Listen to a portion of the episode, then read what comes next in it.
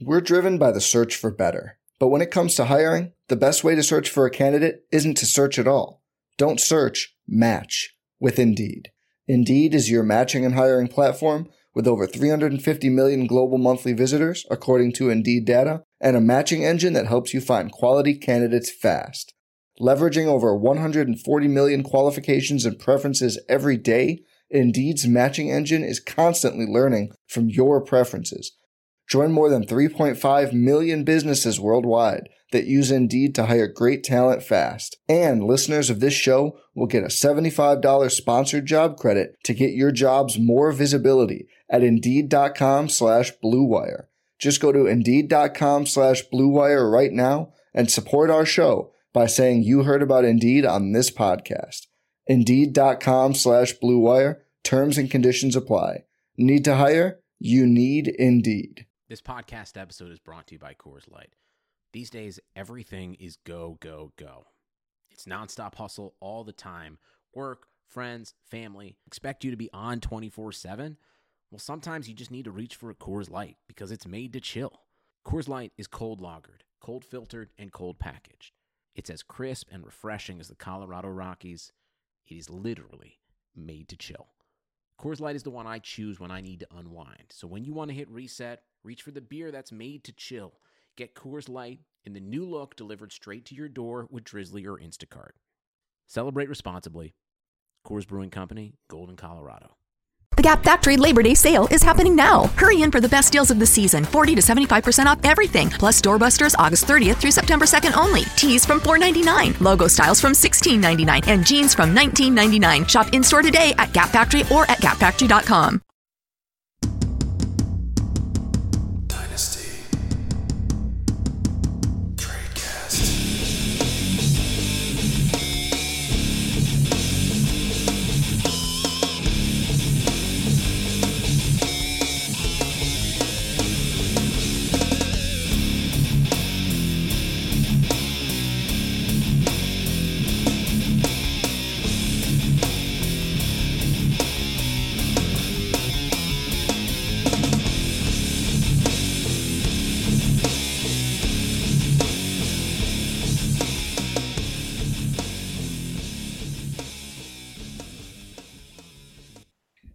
everybody, and welcome to another edition of the Dynasty Tradecast, brought to you by MyFFPC and RotoViz Radio.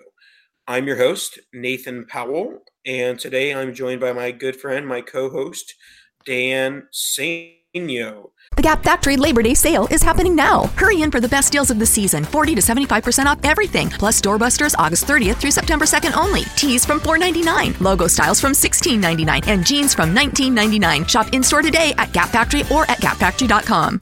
Dan, how's it going tonight? It's going, man. I, I'm still recovering from a combination of a, uh dual child's birthday.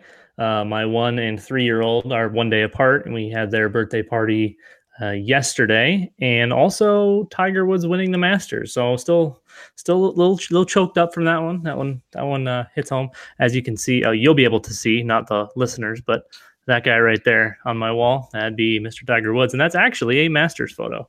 Uh, so yeah, everything, uh, everything's on the up and up, and I'm actually pretty excited about this one. This is something we haven't really done before. I mean, we've done you know within the year so i'll let you walk people through it but i'm excited about this one All right. Uh, as we've pretty much discussed the last couple weeks at like the end of the podcast, I'm like, well, I got to figure out what we're going to talk about next week.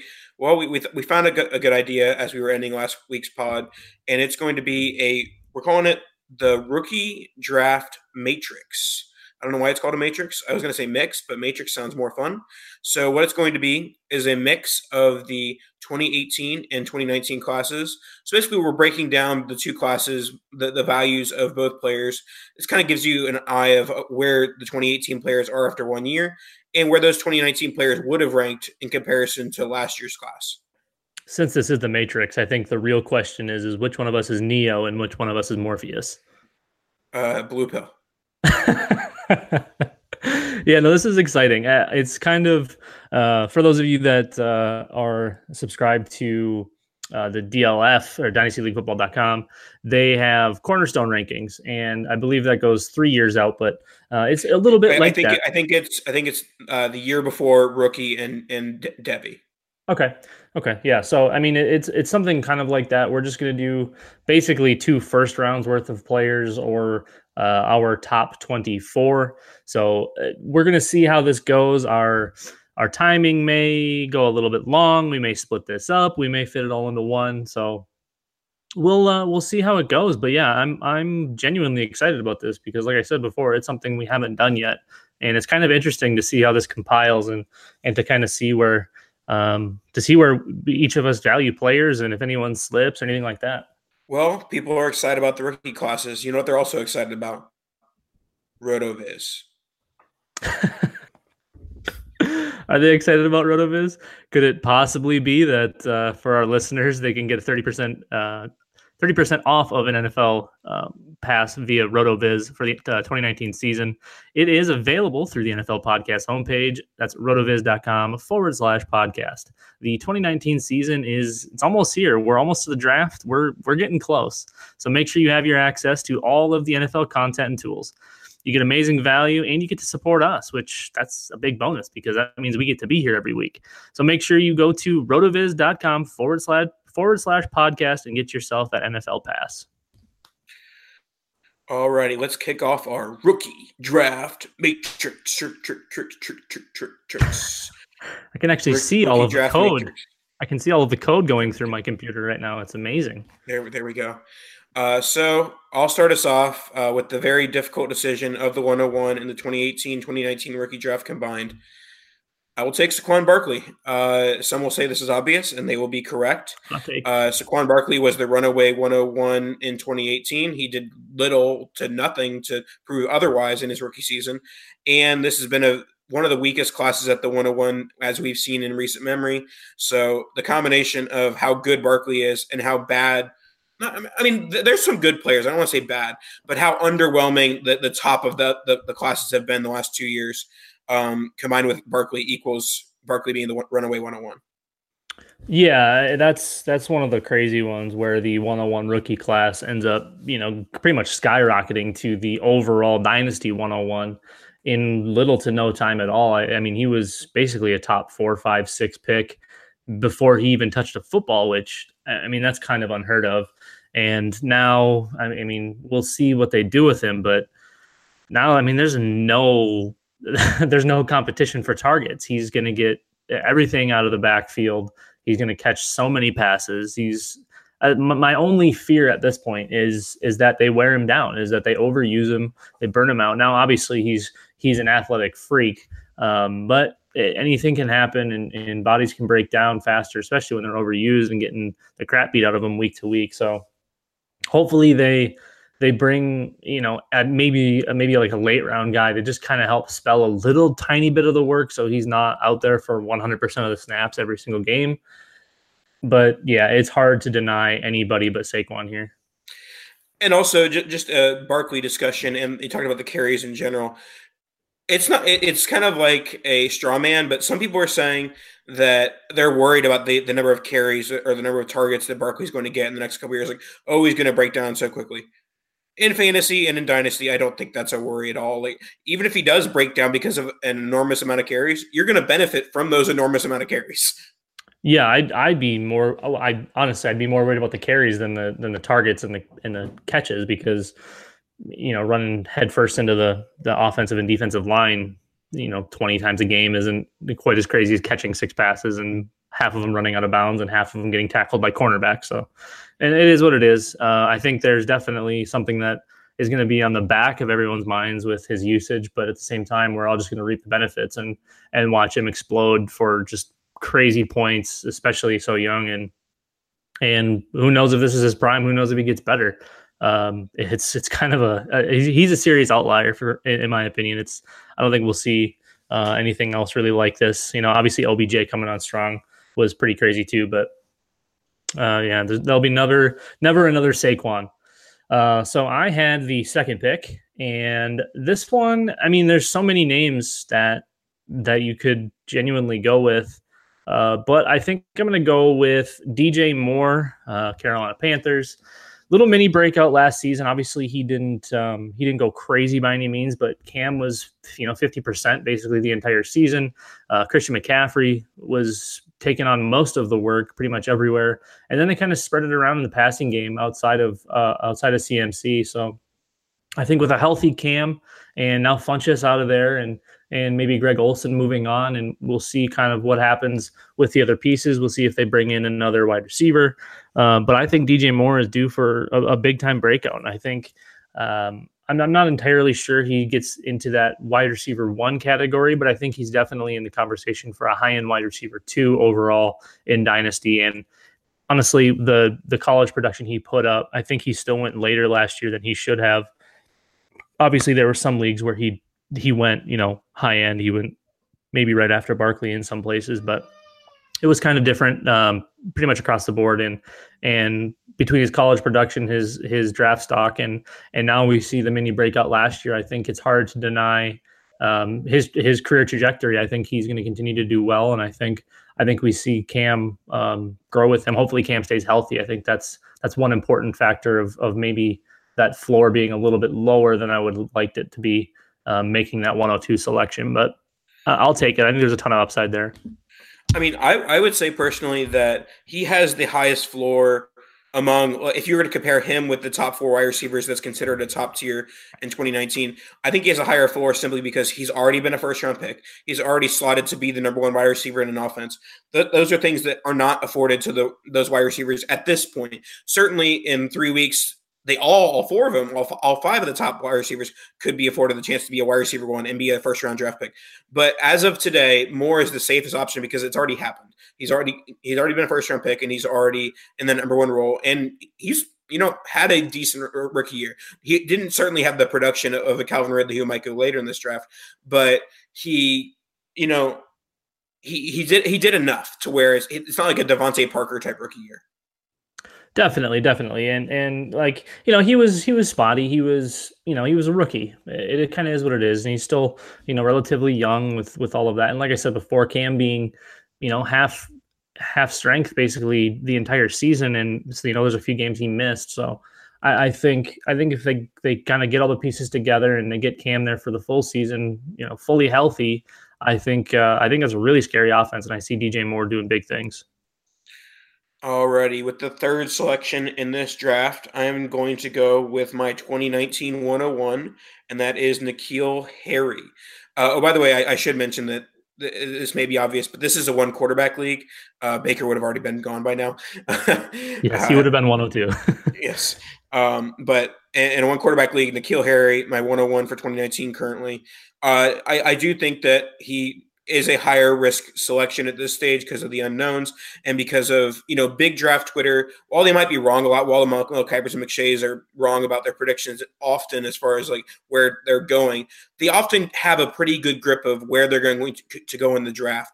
And not very often is a guy that's consistently not mocked in the first round go in the first round. So that does have a bit of a worry for for Harry if he ends up being at the wide receiver four, wide receiver five off the board. That might push me off him being the one on one in this draft. But for me, he has the best college profile, breakout age, production. He has it, and, and at a poor school with Arizona State. Like it, it's not like he's doing it against poor competition in the Pac-12. Certainly, it's not as good as the SEC, but it's not you know the the MAC or whatever. So he's doing it against Power Five competition, and he's doing it with bad quarterback play with Arizona State. So I, am a big hairy guy. Uh, You're yes. big. You are you are a big hairy guy. Big hairy guy, and so um, yeah, uh, that's my thoughts on Harry. What are yours? Yeah, I think uh, I, I, think he he profiles out the clearest as a potential wide receiver one in this class. I, I think I think he's definitely in my conversation for wide receiver one. I think all my guys are really close right now, and, and draft stock is going to be what separates them. Um, but there's a lot to like. Obviously, the production, like you mentioned, and the breakout age, all of that stuff is super, super important. But everything he does on the field, well, not everything, but for the most part, everything he does is super clean. He's he's pretty darn refined at this point. So I think I think he's the most NFL ready, uh, aside from maybe like an AJ Brown, who's who's pretty refined as well. But uh, maybe not as explosive. So I just think I think N'Keal Harry brings a legitimate wide receiver one type um, player to the NFL, and I I think let's hope he doesn't go someplace that already has a uh, you know a solidified wide receiver one, but. Uh, obviously, he would thrive as a wide receiver too, working against lesser cornerbacks because that's kind of what he's used to. Obviously, NFL quarterbacks are or cornerbacks are a little bit better than Pac-12 cornerbacks, um, but and with that being said, I still think he can thrive as a two, but I think he definitely profiles out as a one. Alrighty, who will you be going with with pick, pick four? Uh, number four, I think uh, this might be this might be a little bit more based on on market value. I do like him quite a bit, but market seems to be a good amount higher on him than I am, and that's Nick Chubb, uh, running back, Cleveland Browns, obviously. Uh, the big talk of the town last year was Sony Michel, and and Chubb kind of went by the wayside. It seemed at first, you know, everything everybody wanted Sony, and and uh, people were scared off by by the injury bug with with Nick, and I think he proved everybody wrong, and and uh, including Hue Jackson, who refused to use him until what is it like week six or something like that. Uh, so honestly, it it it's kind of it's kind of easy because again that's a really nice floor play. We saw the production. We know it's a growing offense. We know freddie kitchen likes to use him. We know baker's going to continue to get better. That offense is filling in around him. And i mean it you know it, he may not get a, a, ton and ton and ton of carries because now they have kareem hunt which could maybe be a little bit uh, a little bit scary to some but we're still not going to see him for at least half the season and then beyond that that could just be a play him a little bit to trade him type of thing uh, I, I, think Nick Chubb continues to thrive in in uh, in that offense, and yeah, I think he's pretty easily the the RB two in this group that we're looking at um, by a decent margin. I think. Yeah, I mean, I'm not the only one, but I'm very you know worried about what to do with with Nick Chubb in the post Kareem Hunt signing era. I, I, I think that people who Nick who moved Nick Chubb, you know, sub you know one or two rounds down in the startup, may be overreacting a bit because there is no long term investment in Kareem Hunt. But I think people who are still taking him in the second, maybe you know, early third round, are not accounting for the risk of Kareem Hunt coming in and being the Browns running back one. I mean, at the end of the day, yes, the, the investment of a second round pick is more than what they invested in Hunt. But if Hunt it proves he's clearly the better running back, they're going to go with Hunt because they, I mean, they have a, they have a young explosive. I, I, think that there's you know some risk involved with you know face face ha- t- taking a running back this early that might split time heavily. Uh, but you know he, I would say from a talent perspective, he certainly belongs here. I'm I'm just very worried about Kareem Hunt. That's fair. I think I think we're going to find out relatively quickly um, that Andy Reid, and I'm not saying he was all of it. I'm I, am i am saying that he had a pretty pretty good sized reflection on on what Kareem Hunt was able to do, and obviously Patrick Mahomes uh, growing and so you know half the season last year or so before before Hunt was suspended. But um, even the Alex Smith offense, you know, obviously he looks really good, but that's the Andy Reid offense. And I'm not saying Kareem Hunt's a bad player because he still had a really nice college career and and um, you know he he looked good on tape and all of that. So uh, I, I think I think the worry is definitely uh, is definitely fair. I mean, obviously that's that's a scary thing, especially when you see what type of production he was able to to accomplish with KC, and now that comes to Cleveland and and potentially gets in the way of Nick Chubb in the back half of the season. So it could be where they just kind of use Kareem Hunt back half to to spell Chubb a little bit and keep him fresh for the playoffs, but. That's a two-headed monster. That's really scary. Plus, we can't forget about Duke Johnson, who it sounds like you know is trying. Honestly, I'll, I'll, be surprised if, if Duke is a is a Brown the day after the draft. I agree. I think he gets traded. He gets traded on on day two or day three, um, probably day two. But um, yeah, it's either way. That's that's going to be a competitive backfield. I mean, good for Cleveland for piecing it together, but it, it does kind of burn a little bit for fantasy owners, especially when you're thinking about the long term and what they're going to do with Kareem Hunt. All right. Uh, my next pick, pick number five. Yes, pick number five, Derrius Guice. This this is one that I I, I wasn't confident uh, a pick I was not confident in making, but it was just kind of who I who was the, the top of my board at, at, when I'm taking this pick, and so it's Derrius Guice. I, I think that he has the the the only bell cow or no the best bell bell cow profile of the guys who are left on the board in a you know after I guess after Barkley, there, there's not really a clear bell cow after that when the 2018 and 2019 classes. So I, I, I think that Guice is going to get the opportunities as long as he's healthy, and so he might lose some receiving production early on to Chris Thompson, but I, I think that he is the best running back of this bunch. Um, I, I, mean, with Nick, him and Nick Chubb are, are, are, comparative from a talent perspective, and I guess Chubb. It's weird. You think, think, a year ago if you said Chubb was the healthy one between the two, that you wouldn't expect that. But uh, yeah, I mean, where, where Guice is, I, I think that you know he, he's a solid value and has the opportunity to be a bell cow. The only real worries are Chris Thompson as a receiving and the fact that Washington may be tanking for Tua. Yeah, that's always possible, but I, I agree with you. I was gonna go with uh, Guice on my next pick if you didn't take him. So another that's that's a that's an early snipe uh, by Mr. Powell. But yeah, he definitely projects out to to be kind of that bell cow role, uh, like you mentioned. Chris Thompson taking a little bit of the receiving production, but at the same time, you know, Chris Thompson's relatively replaceable. Um, but Washington's kind of a dumpster fire. That's that's uh, I think that's the main worry. And like you said, the the tank for Tua could be real. So year one at this point, well, technically year one for for Guice, even though last year was his rookie year. Uh, it could be a little bit interesting. Um, it it could it could definitely go sideways really quickly. But yeah, I think I think he's got all the talent. I really liked him last year. He was high up on my board last year. I think he was my my RB two, if I remember correctly. And you know, the obviously the injury was scary, and and you know there was the infection and some talk about him not being right or whatever it was. But I think we've seen some video as of late where it looks like he's cutting and, and running at full speed, which is really really positive sign. So uh, I'm not as worried as a lot of people are about that injury. I think he's he's gonna you know get to full recovery and and hopefully they don't push him. If he needs to set out a couple games, I think just go for it and do it. It's not like this team is going to be winning anything this year, anyways. So uh, I do like Guice's future. I think this year's going to be a little bit shaky. Okay, uh, 106. I'm going with Detroit Lion, Kerryon Johnson, who I was like, he was a guy last year that when I watched him, I didn't see someone that was great at anything, but I also didn't see someone that was bad at anything. He was just good at just about everything, which I mistakenly said just wasn't my type of guy. But at the same time, I, I just obviously wasn't using my brain because somebody that's good at just about everything is going to be a good NFL player. And, and he proved that last year, even though they decided it was a really good idea to use LeGarrette Blount.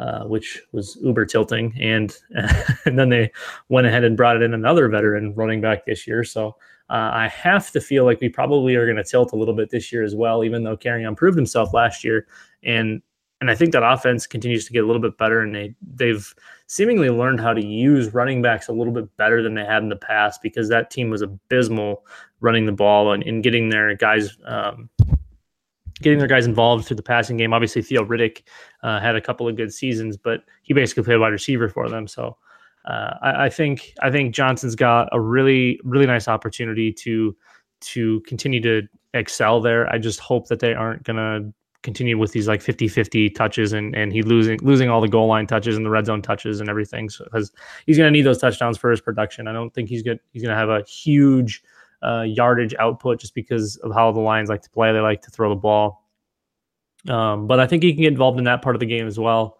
and and again this is this is just kind of a a floor pick really based on a lot of market value because market seems to really really love Kerryon. I think he got a really nice boost last year once he once he proved that he could perform and, and produce. Um, he flew up a lot of people's boards and then kind of plateaued. Even maybe dropped a little bit after that, but uh, yeah, I, I think I think he's got a really good opportunity. For me, this is the first real disconnect in you know this draft versus market value because there's been six players taken so far. Five of them have been from the 2018 class. Therefore, this is basically this selection is basically saying Kerryon Johnson is worth the 102 or more than the 102. And while many people are down on the 2019 class and, and are devaluing those early first round picks, I do think that for the most part, you can get more for the 102 than you can get for Kerryon. Or if you're trying to acquire Kerryon, you can do it for cheaper than the 102. Um, so maybe he, you just like him more than any of the other rookies besides Harry. Uh, but for, for me, I think he'd be a little bit lower down after some of the 2019 rookies. Uh, you know, they brought in CJ Anderson, which is a worry. And like it's like he's not going to be the type of guy who's going to have a, like a top six running back finish. He might be, you know, low end RB one, high end RB two, but I don't. I just don't see the you know elite RB potential with him. See this this one was a little bit uh, of strategy on my part because I knew that I was going to get either um, Brown or Metcalf, or you know potentially somebody else, and I wanted to make sure that I got somebody else that I really liked. Even though this doesn't mean anything, I'm just trying to build, you know, you know, build my my board. So I'm throwing a little strategy in there as well. So uh, this one was uh, anticipating you taking the person that you did, who uh, who happens to be your 107 there, Nathan. Well, that's a bit of a teaser, folks, because now we got to talk about our friends at my FFPC. Wow, you're gonna you're gonna cliffhanger them like that. Unbelievable. Well, we will just take this quick second to talk about the FFPC, the home of season-long high-stakes fantasy football. It is the off season, yes, we all know, but it's there's no off season for us dynasty players. Uh, it's like I said, it's definitely not for you guys. You guys are here because of dynasty, so there's really no off season uh, here or with the FFPC. If you're a diehard who's ready to draft now, the FFC, FFPC best ball leagues are already open for the 2019 season. Uh, drafting drafts are forming daily, starting at just thirty-five dollars. And uh, if you're a fan of Dynasty, which again you're here, so pretty clearly you are, uh, the last few years, FFPC has become the go to destination for serious Dynasty players. They now have almost 300 active Dynasty leagues starting at $77 and even have a $5,000, yes, you heard that correct, $5,000 entry Dynasty league. So whoever wants to bankroll me for that, we, uh, we can go into business together. Uh, but the best part is, is that not a single league has folded in nine years. That's incredible. We see leagues fold all the time, and they have not had one fold in nine years. Um, there also are some orphan teams available as well to purchase. Uh, otherwise, you know, brand new startups uh, going just basically daily. So don't miss out on the FFPC experience. Uh, make sure you go to myffpc.com and register now. That's myffpc.com, the home of season long high stakes fantasy football. Alrighty, with the 107 in the 2018 2019 rookie mock matrix. I'm going to go with wide receiver AJ Brown, Ole Miss. AJ Brown, he, I, honestly, I think he might be a little bit safer from a draft capital perspective than Harry because you're, you're, seeing Brown mocked a little bit more in the first round than you are seeing Harry. Um, I, I, I, think that the both are, are similar level talents. I, I, think Brown, you know, might have a little bit more upside. So with, with Brown, I mean, I'm a big, big fan of his. I think that you know he's really good, and he's going to be a first round pick. And so I, I, think that he belongs as the the 102 in the class, and he belongs around here in in the mock as well. So I, I think that if you can, you know, uh, send over a 20 a successful uh, 2018 rookie and try and get AJ Brown, I think that's a good move. While everyone is so down on the top of the 2019 class. Yeah, I think uh, I think that's probably a good move. I think you could you could looking at this board, you know, moving a Guice or or a Kerryon even. Um, that's that's about right. I think I think this tier right here is is they're all kind of similarly valued. Um, but with AJ, you know, we, we saw the success with Juju and so, you know, with, with obviously uh, AJ profiling out similarly similarly to Juju. Uh, obviously, that's you know it's just a projection at this point. We don't know what he's going to be when he comes into the NFL. But seeing that type of success with a guy like Juju and knowing what AJ Brown is coming out of college and being being a similar type player, I think I think teams are going to are be a little bit antsy to get him. I think he definitely is a first round pick. I think uh, he goes relatively early, and I think a team that gets him falls in love with him as long as they decide to to put him in that slot like the teams did with Juju. Yeah, and this may be me just like reaching for straws and a reason to like AJ Brown, but it's always good. And obviously, there's much talk about Kyler Murray, but it's always good to see a multi sport athlete because that just shows how skilled they are and how talented they are as an athlete. And that often translates to being a better football player. So AJ Brown, many people, not many people, but I would say some people, you know, advised against taking AJ Brown in Devy leagues because there was the possibility, maybe not this past year, but in years before that, there was the possibility that he would go the baseball route. He ended up not doing that, thankfully. But you know, just the fact that he's so talented that he was playing college baseball and you know maybe even considered an MLB prospect at some levels just shows you know how good of an athlete he is. Yeah, I think you'd be surprised at how many guys are are good at multiple sports and only only a few kind of continue to be multi-sport athletes, whereas most everybody's is kind of specialized these days. Everyone they're told at a young age that they have to pick one and play it uh, if they want to compete at a high level. So yeah, I, I, you definitely you know he's an athlete. You know he's he's going to be a good NFL player. Uh, we just got to hope for a good landing spot, and and maybe he you know, if he gets that landing spot, I, I, could definitely see people taking him over Harry. I know plenty of people that are going to take him over N'Keal Harry anyways. So uh, I think he's he's definitely in the conversation for one, two, or three. Um, this is the group where I have draft profile or draft stock is going to be what breaks the tie. Uh, and speaking of that tie, my uh, 108 pick is going to be DK Metcalf, who I was going to take where I took Kerryon Johnson, but I knew you weren't going to take him, so I took him. Um, just you know, monster athlete. Obviously, we get to we we see all of the stuff about oh Tom Brady had a better uh, three cone or whatever whatever stupid drill it was. Um, there's there's a reason that big wide receivers don't run a lot of those drills. And obviously, we're not talking about Julio Jones. We're not talking about Calvin Johnson. Those are, you know, generational talents as much as everyone loves to use that phrase. Um, but DK has easily, I, and I don't think it's close, the highest ceiling of the 2019 class. If he can, you know, kind of clean up some of the things with his route running and and be a little bit less rigid. I mean, the dude's just one big muscle. He's not he's not normal. He's not from this planet. The the potential is is so intriguing. And and you know we we bust on a lot of these picks. Um you know you, you can lose a lot of roster value by not taking a safer play but the potential the potential uh, for what he could be is too much for me to to shy away from. And and this is a guy a guy I've been on since uh, I think he was a senior in high school. Uh, I was drafting him in Devy League. So it's it's tough to to not at least like the potential of DK Metcalf. Yes, I know that there's a lot of things that he struggles with. I think the main concern for me is the injury bug. Uh, that that's something he hasn't been able to, to shake. It seems. Uh, Ole Miss is kind of a gross offense, um, so a lot of those types of arguments aren't really going to fly by me. You can go yell at your clouds. Um, I'm not really going to listen to that. The, the, the one I will listen to is is the injury argument because it's real, uh, and it's one of the main reasons that I really didn't like Mike Williams coming out.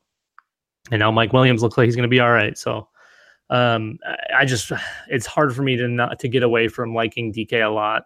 Um, like I've said it a couple of times, just the, the pure potential and what he could be is is so intriguing to me. Yeah, personally, I try not to put too much stock in landing spots. I do value draft capital, but I think oftentimes in Dynasty we overreact to going to a good landing spot versus going to a bad landing spot. But Metcalf is one player where a landing spot is going to be vital for me. I might value him more with a good team or with a good uh, coach and a good uh, quarterback in the second round than I would if he goes in the first round to the Raiders. So I, I, I do think that there are landing spots that would make me worry more about Metcalf, and there are landing spots like if he goes to the Colts. You know, Frank Reich looks like one of the better young coaches uh, in the NFL. If he goes to the Colts, I'm be all aboard the DK Metcalf hype train.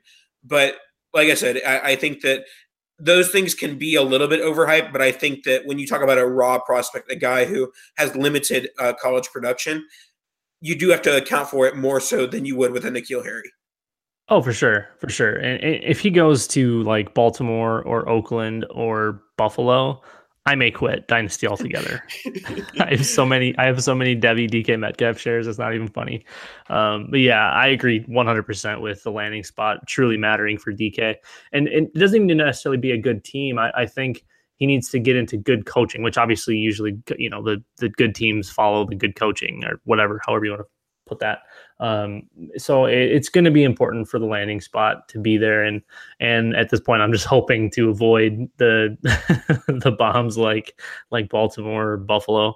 Uh, even though I'd love to see Josh Allen figure his stuff out and Buffalo become less uh, of a dumpster, and that would be that would be a match made in heaven if if uh, Josh Allen could hit the broadside of a barn. But um, yeah, it's it's intriguing to me. I, I'm I'm yeah, it's it's draft night's to be to be fun. I, I uh, just really, really, really hope he goes somewhere fun. All right. After a pair of rookies, I will go with the 109. I mean, after yes, after a pair of 2019 rookies, I will go back to the 2018 well at the 109 with Sony Michel. Sony Michel, first round running back, went to the Patriots uh, last season. And I, I, think that he's starting to break the mold of the the Patriots use 18 running backs. The Patriots will never have a fantasy relevant running back. Well, they had James White as you know a top 15, top 12 fantasy running back, and Sony Michel still kind of profiled as a workhorse when he was involved in the game. So you know when he was healthy, when when he had learned the playbook and Belichick learned to trust him. I know he had some fumble issues, but I, I think that Michel can break the mold of the Belichick running back with the high draft capital and with just being talented. I, I, think that he he's good enough to be a, a, 20 to 22 type carry guy in New England. So I, I, think that, you know, he is once again another running back from last class that would be above the RB1 of, of this class. Yeah, I think I've got him close to the RB one um, or that that kind of front running group. But it, my my big issue with Sony, and you mentioned the fumbles and stuff like that. I'm, I'm not too worried about that.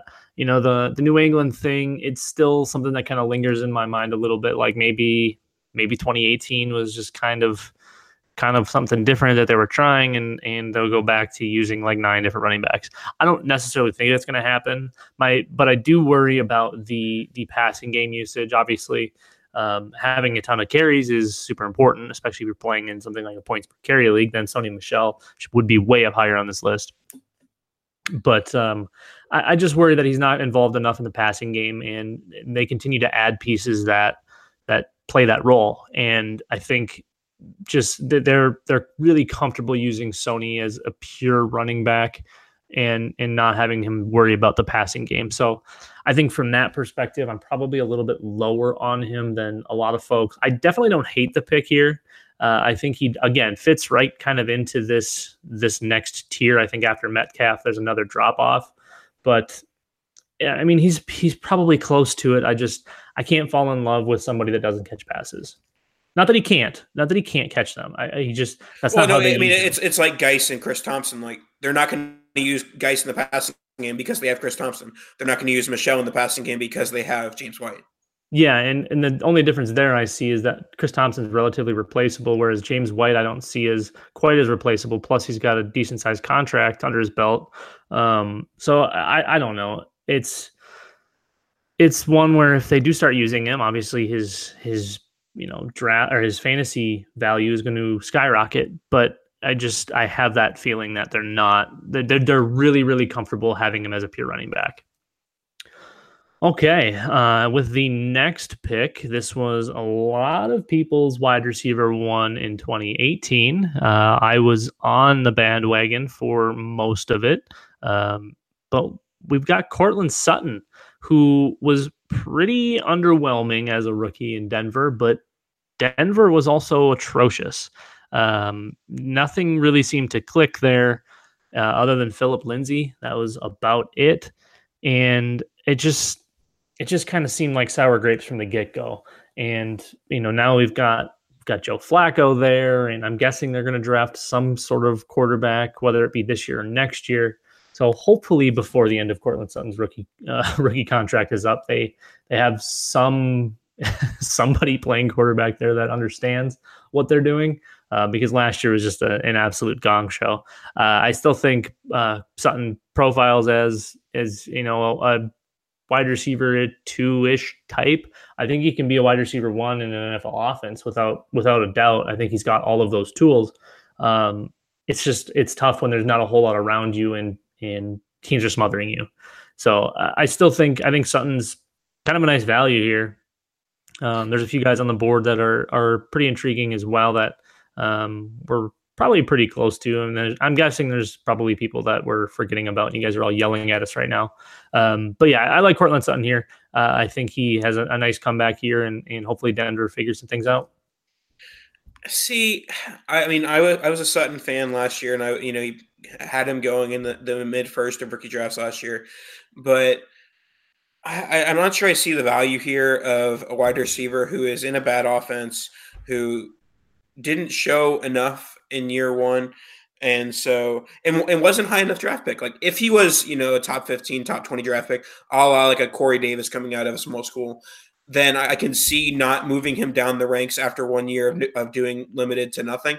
Um, but you know, he he was not. I mean, he, I think he was a second or third round pick, maybe early third round pick.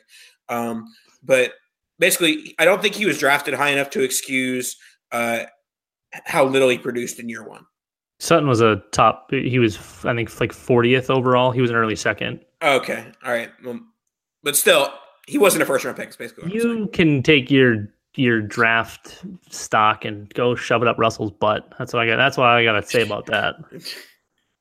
All right. Uh, let's move to another player who might have some high draft stock. He might even go 40th overall, pretty high if you ask me. Uh, Hakeem Butler of Iowa State. Uh, many talks on the Twitter whether he's Hakeem Bustler or whether he's the wide receiver one in this class.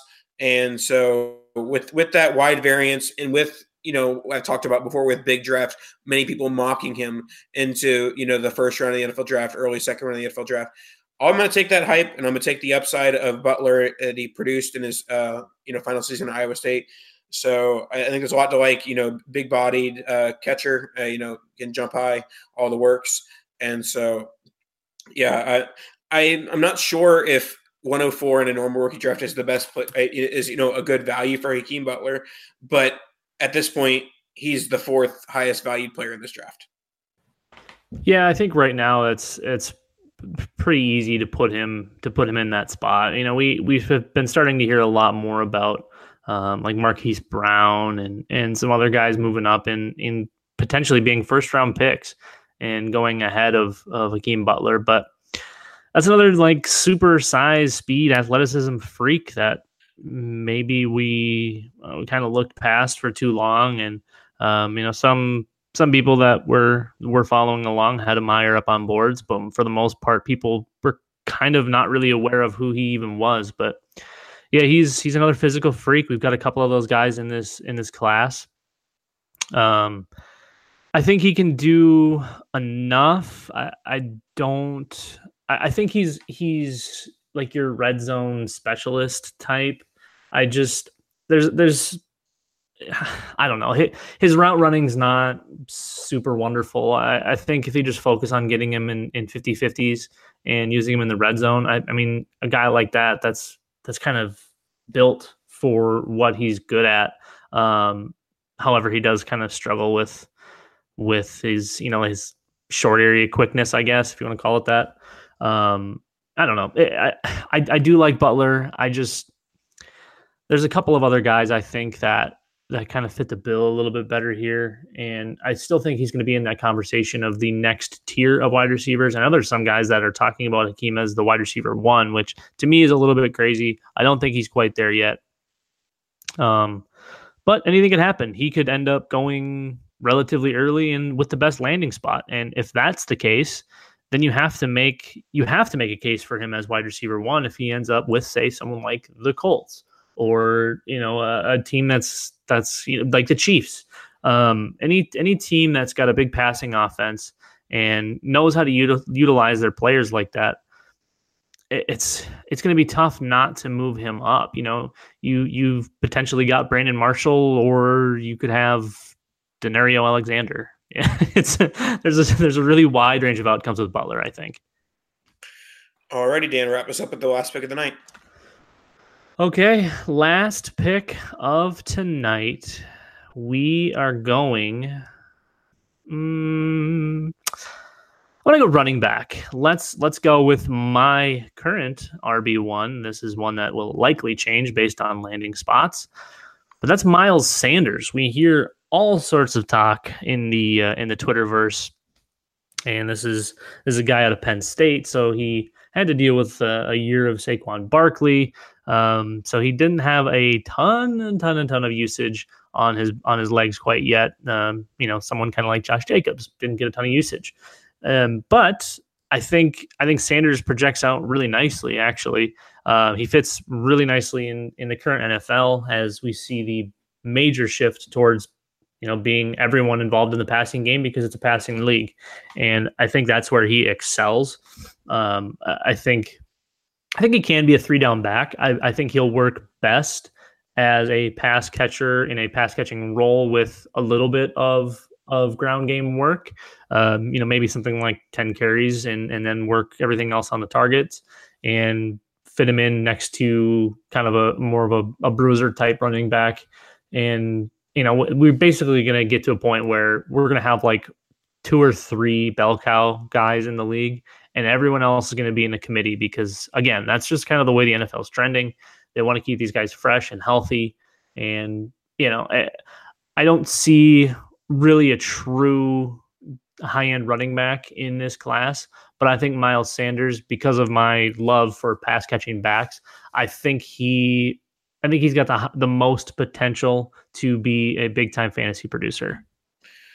Yeah, Miles Sanders is a solid pick here. Definitely has probably the, the, the biggest upside to turn into like a LeSean McCoy type runner in this class. You know, a lot of the other guys seem more like, you know, plotters when it comes to, you know, the bigger backs that are, you know, just getting three, four yards of carry, while Sanders does seem more elusive than, than the other guys. So, yeah, I mean, I, like the pick here. I think it's a solid spot. And honestly, it comes down to in this spot, I'll take whoever goes RB1 in the draft. Uh, you know, whoever's going to get the opportunities early on, whoever's going to, you know, maybe go to a, the best situation, but more so, you know, obviously the draft capital matters more than the landing spot. So, I mean, Sanders is solid here. I think that it's probably between him and Jacobs as far as who is going to be the first running back off the board. So, um, but I, I, think that you know both both both of those two are in the running uh, for both dynasty and NFL draft for RB one. Yeah, I think I like you said. I, I think uh, Jacobs probably ends up going first. Um, I like what I see from Sanders just a little bit more. I know I know a lot of people really think that Josh Jacobs is going to be something special. Uh, I didn't see a ton there. Uh, honestly, if we're going to talk about it, I think I prefer Damien Harris to Josh Jacobs, but that'll be for next week. We can argue about Josh Jacobs because I have to imagine he's going to go somewhere in the next 12 picks. And uh, so to recap, we have our top 12 this week, which were Saquon Barkley, DJ Moore, N'Keal Harry, Nick Chubb, Derrius Guice, Kerryon Johnson, AJ Brown, DK Metcalf, Sony Michel, Courtland Sutton, Hakeem Butler, and Miles Sanders in that order. You don't have to you don't have to like it, but you're gonna have to hear about it at least for one more week. Uh, next week we'll cover the back half of that, which should be also fun. I enjoyed this. This this is I think we need to do this more often. ACD and I, that's where I disagree. I, I this was fun, but uh, honestly, we, we talked a little trade cast history uh, last last week, and I think one of the first things I said to you and Eric was, "We just can't do mock drafts because that is literally the worst podcasting ever." And here we are, two three years later. I I mean, pretty sure we debuted right after the draft, uh, and you know, here we are talking mock drafts. Yeah, but see, a lot of times it's people that don't really know what they're doing. You get a lot of dead air and and trying to pick after being sniped. But you know the the relationship that we have that's it's like bread and butter, brother. You know, you know, who's but who's yeah, bread and who's butter? Is that like the Morpheus and Neo thing? Well, you know, I'm dieting, so I'll, I'll be I'll be the oh, margarine. Oh, yeah, you can the margarine. I, I can't believe it's not Nathan. That's the show. that is absolutely 100% the show. All right, guys. Uh, thank you so much for being here with us this week. Make sure you hit up uh, iTunes and all of your lovely podcast places. Make sure you give us some some five star reviews. Leave us a note if you want to say hi. Say great job. Say you're the worst. Don't say that you're the worst. We have we're very touchy. We have we have feelings. Um, but for Nathan and myself, this has been the Dynasty Tradecast, and we will see you guys next week. The Gap Factory Labor Day sale is happening now. Hurry in for the best deals of the season 40 to 75% off everything, plus doorbusters August 30th through September 2nd only. Tees from $4.99, logo styles from $16.99, and jeans from $19.99. Shop in store today at Gap Factory or at gapfactory.com. The Gap Factory Labor Day sale is happening now. Hurry in for the best deals of the season 40 to 75% off everything, plus doorbusters August 30th through September 2nd only. Tees from $4.99, logo styles from $16.99, and jeans from $19.99. Shop in store today at Gap Factory or at gapfactory.com. Sugar Ray Leonard, Roberto Duran, Marvelous Marvin Hagler, and Thomas Hearns. Legends, whose four way rivalry defined one of the greatest eras in boxing history. Relive their decade of dominance in the new Showtime sports documentary, The Kings, a four part series premiering Sunday, June 6th, only on Showtime. Tax day is coming. Oh, no. But if you sign up for Robinhood Gold's IRA with a 3% match, you can get up to $195 for the 2023 tax year. Oh, yeah. Sign up at Robinhood.com slash boost by tax day to get the biggest contribution match on the market. Subscription fees apply. Investing involves risk. 3% match requires gold for one year from first match. Must keep IRA for five years. Robinhood Financial LLC member SIPC.